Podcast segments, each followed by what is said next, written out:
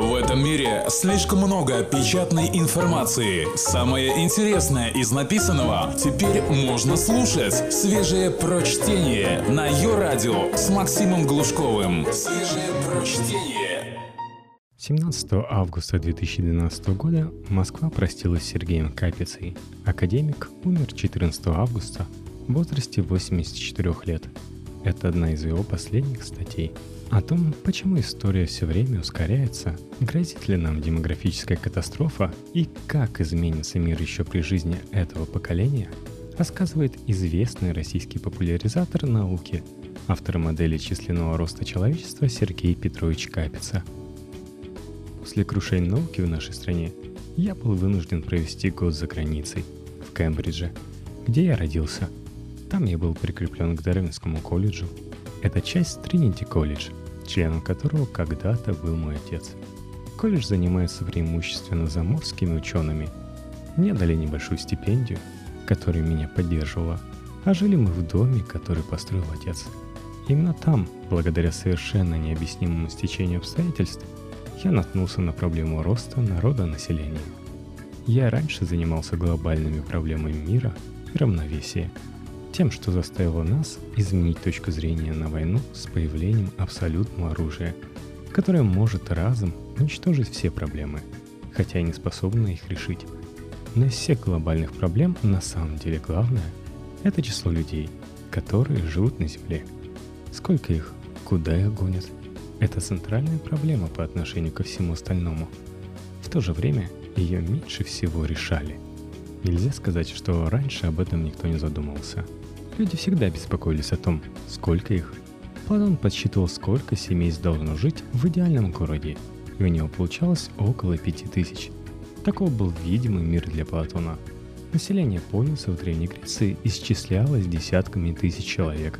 Остальной мир был пуст, просто не существовал как реальная арена действий. Подобная ограниченность интересов, как ни странно, существовала даже 15 лет назад – когда я начинал заниматься проблемой народонаселения. Обсуждать проблемы демографии всего человечества было не принято. Как в приличном обществе не говорят о сексе, так в хорошем научном обществе не полагалось говорить о демографии. Мне казалось, что начинать нужно с человечества в целом.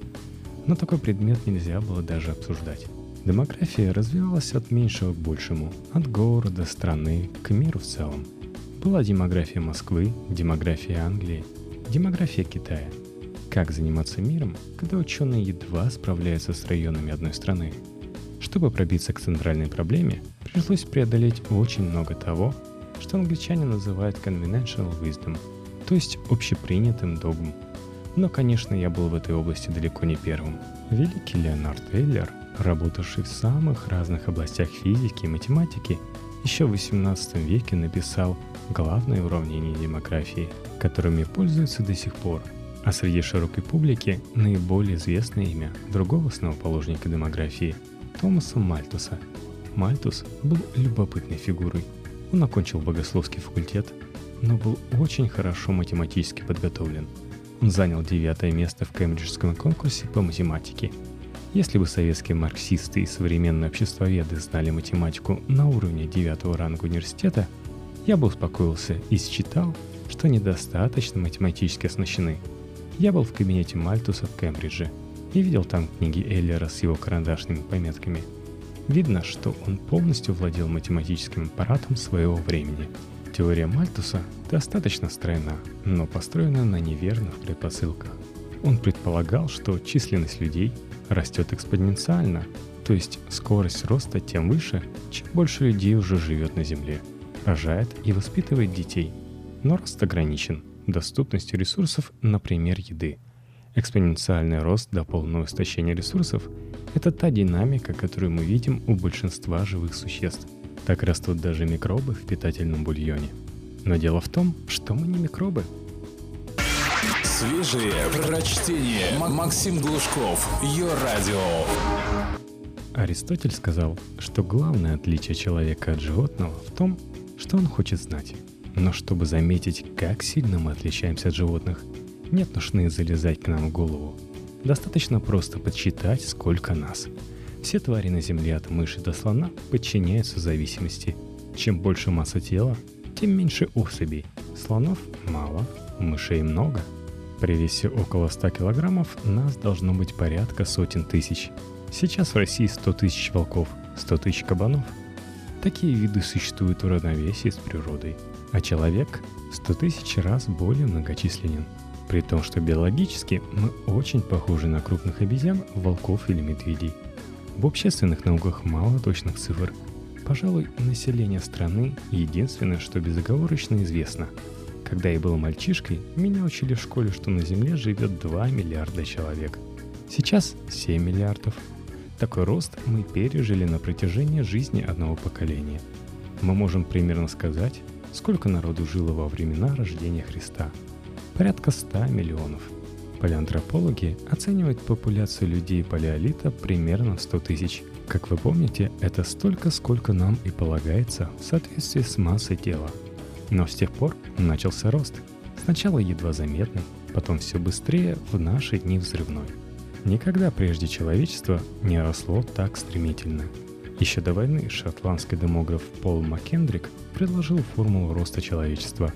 И рост этот оказался не экспоненциальным, а гиперболическим, очень медленным в начале и быстро ускоряющимся в конце – Согласно его формуле, в 2030 году численность человечества должна стремиться к бесконечности.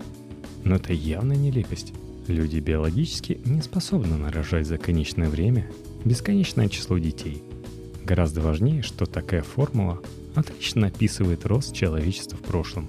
А это значит, что скорость роста всегда была пропорциональна не числу живущих на Земле людей, а квадрату этого числа – Физики и химики знают, что означает такая зависимость. Это реакция второго порядка, где скорость процесса зависит не от числа участников, а от числа взаимодействий между ними.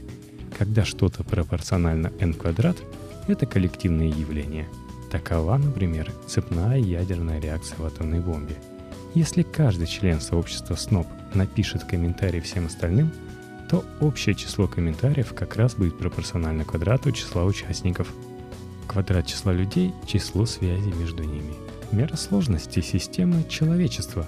Чем больше сложность, тем быстрее рост. No man is an island. Мы живем и умираем не в одиночку. Мы размножаемся, питаемся, мало отличаясь в этом от животных. Но качественное отличие в том, что мы обмениваемся знаниями. Мы передаем их горизонтально в университетах и школах, поэтому и динамика развития у нас другая – мы не просто плодимся и размножаемся, у нас происходит прогресс. Этот прогресс довольно трудно измерить численно. Но вот, например, производство и потребление энергии может быть неплохим критерием. И данные показывают, что потребление энергии тоже пропорционально квадрату числа людей. То есть потребление энергии каждым человеком тем выше, чем больше населения Земли. Будто каждый современник от Папуаса до Алиута делится с вами энергией. Наше развитие заключается в знании. Это и есть главный ресурс человечества. Поэтому говорить о том, что у нас рост ограничен истощением ресурсов, это очень грубая постановка вопроса. В отсутствии дисциплинированного мышления появляется очень много всевозможных страшилок. Например, пару десятилетий назад всерьез говорили об истощении запасов серебра, которое используется для изготовления кинопленки. Якобы в Индии, в Болливуде снимается столько фильмов – что скоро все серебро на Земле уйдет в эмульсию этих кинолент. Так бы возможно и было, но тут изобрели магнитную запись, которая вообще не требует серебра. Такие оценки – плод спекуляций и звонких фраз, которые призваны поразить воображение, несут лишь пропагандистскую и алармистскую функцию. Пищи в мире хватит всем. Мы детально обсуждали этот вопрос в римском клубе, сравнивая пищевые ресурсы Индии и Аргентины – Аргентина по площади на треть меньше Индии, но в Индии 40 раз больше населения. С другой стороны, Аргентина производит столько продуктов питания, что может прокормить весь мир, а не только Индию, если напряжется как следует. Дело не в недостатке ресурсов, а в их распределении. Кто-то, кажется, шутил, что при социализме в Сахаре будет дефицит песка.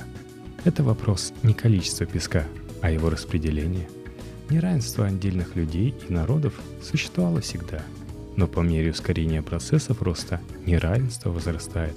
Уравновешивающиеся процессы просто не успевают сработать. Это серьезная проблема для современной экономики. Но история учит, что в прошлом человечество решало подобные проблемы, неравномерности выравнивались таким образом, чтобы в масштабах человечества общий закон развития оставался неизменным. Гиперболический закон роста человечества на протяжении истории демонстрировал удивительную стабильность. В средневековой Европе эпидемии чумы уносили в некоторых странах до трех четвертей населения. На кривой роста в этих местах действительно наблюдаются провалы, но уже через столетия численность выходит на прежнюю динамику, как будто ничего не произошло – Самое большое потрясение, испытанное человечеством, Первая и Вторая мировые войны. Если сравнить реальные данные демографии с тем, что предсказывает модель, окажется, что общие потери человечества от двух войн составляют порядка 250 миллионов, втрое больше любых оценок историков. Население Земли отклонилось от равновесного значения на 8%, но потом кривая за несколько десятков лет устойчиво выходит на прежнюю траекторию – глобальный родитель оказался устойчивым, несмотря на страшную катастрофу, затронувшую большинство стран мира. Только свежее прочтение на Йо-Радио. На уроках истории многие школьники недоумевают, почему исторические периоды становятся со временем короче и короче. Верхний палеолит продолжался около миллиона лет, а на всю остальную человеческую историю осталось всего полмиллиона. Средние века, Тысяча лет остается всего 500. От верхнего палеолита до средневековья история, похоже, ускорилась тысячу раз. Это явление хорошо известно историкам и философам. Историческая периодизация следует не астрономическому времени, текущему равномерно и независимо от человеческих историй, а собственному времени системы. Собственное же время следует той же зависимости, что и потребление энергии или прирост населения. Оно течет тем быстрее, чем выше сложность нашей системы, то есть чем больше людей живет на Земле. Когда я начинал эту работу, то не предполагал, что из моей модели логически следует периодизация истории от палеолита до наших дней. Если считать, что история измеряется не оборотами Земли вокруг Солнца, а прожитыми человеческими жизнями, укорачивающиеся исторические периоды мгновенно получают объяснение. Палеолит длился миллион лет, но численность наших предков составила тогда всего около 100 тысяч, Получается, что общее число живших в палеолите людей составляет около 10 миллиардов. Ровно такое же число людей прошло по Земле и за тысячу средневековья. Численность человечества – несколько сотен миллионов. И за 125 лет новейшей истории. Таким образом, наша демографическая модель нарезает всю историю человечества на одинаковые, не по длительности, а по содержательности куски – на протяжении каждого из которых жило около 10 миллиардов человек. Самое удивительное, что именно такая периодизация существовала в истории и палеонтологии задолго до появления глобальных демографических моделей. Все же гуманитариям при всех их проблемах с математикой нельзя отказать в интуиции. Сейчас 10 миллиардов людей проходят по Земле всего за полстолетия. Это значит, что историческая эпоха сжалась до одного поколения. Не замечать этого уже невозможно – Сегодняшние подростки не понимают, о чем это пела 30 лет назад Алла Пугачева. И переждать не сможешь ты трех человек у автомата. Какого автомата? Зачем ждать? Сталин, Ленин, Бонапарт на уходы носа. Для них это то, что в грамматике называется плюс-квам-перфект. Давно прошедшее время. Сейчас модно сетовать на разрыв связи поколений. Но умирание традиций, ну возможно, это естественное следствие ускорения истории – если каждое поколение живет в собственной эпохе, наследие предыдущих эпох ему может просто не пригодиться. Сжатие исторического времени сейчас зашло до своего предела. Оно ограничено эффективной продолжительностью поколения – около 45 лет. Это значит, что не может продолжаться гиперболический рост численности людей. Основной закон роста просто обязан измениться. И он уже меняется – Согласно формуле, сегодня нас должно быть около 10 миллиардов, а нас всего 7. 3 миллиарда – это немалая разница, которую можно измерить и истолковать. На наших глазах происходит демографический переход.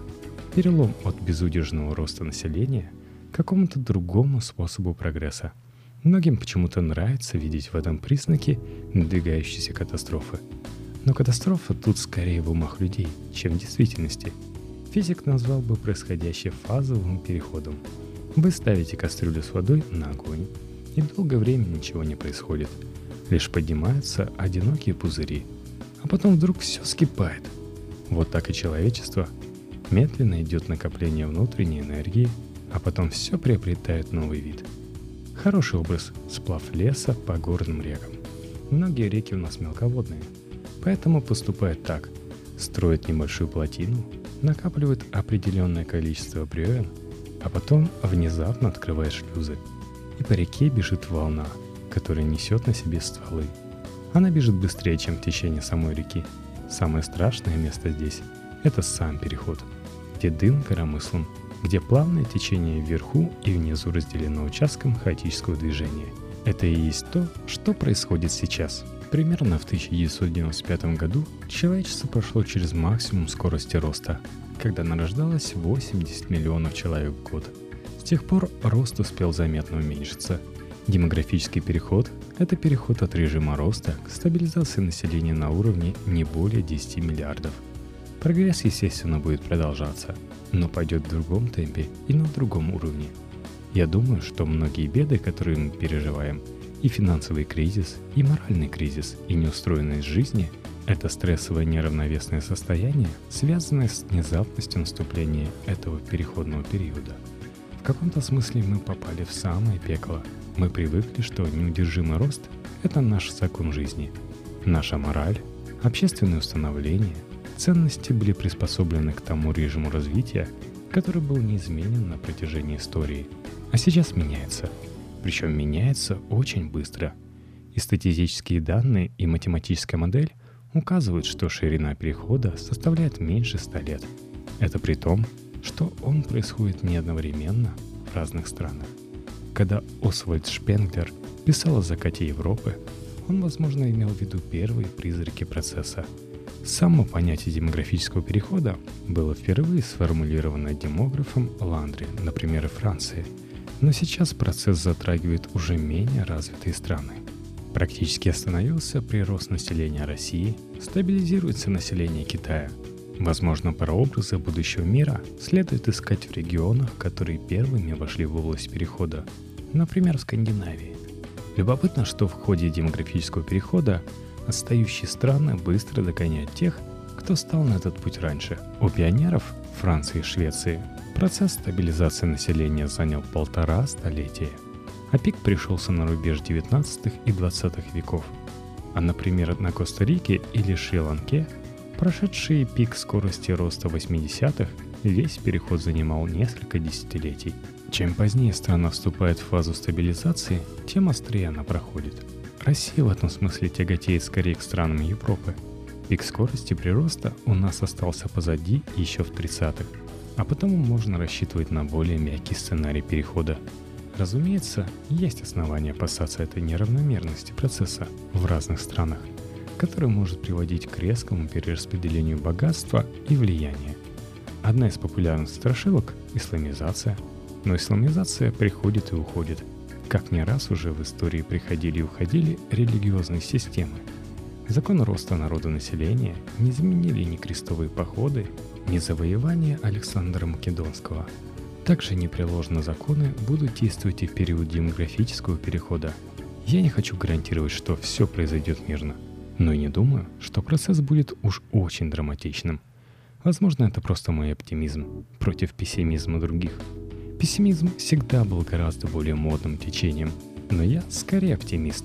Мой друг Жорис Алферов говорит, что тут остались одни оптимисты, потому что пессимисты уехали. Меня нередко спрашивают о рецептах. Они привыкли спрашивать, но я не готов отвечать. Я не могу приложить готовые ответы, чтобы изобразить из себя пророка – я не пророк, я только учусь. История как погода. Природы нет плохой погоды. Мы живем при таких-то обстоятельствах. И надо принимать и понимать эти обстоятельства. Мне кажется, что шаг к пониманию достигнут. Не знаю, как будут развиваться эти представления у следующих поколений. Это их проблема. Я сделал то, что сделал. Показал, как мы подошли к точке перехода и указал его траекторию – не могу пообещать вам, что самое страшное уже позади. Но страшное – понятие субъективное.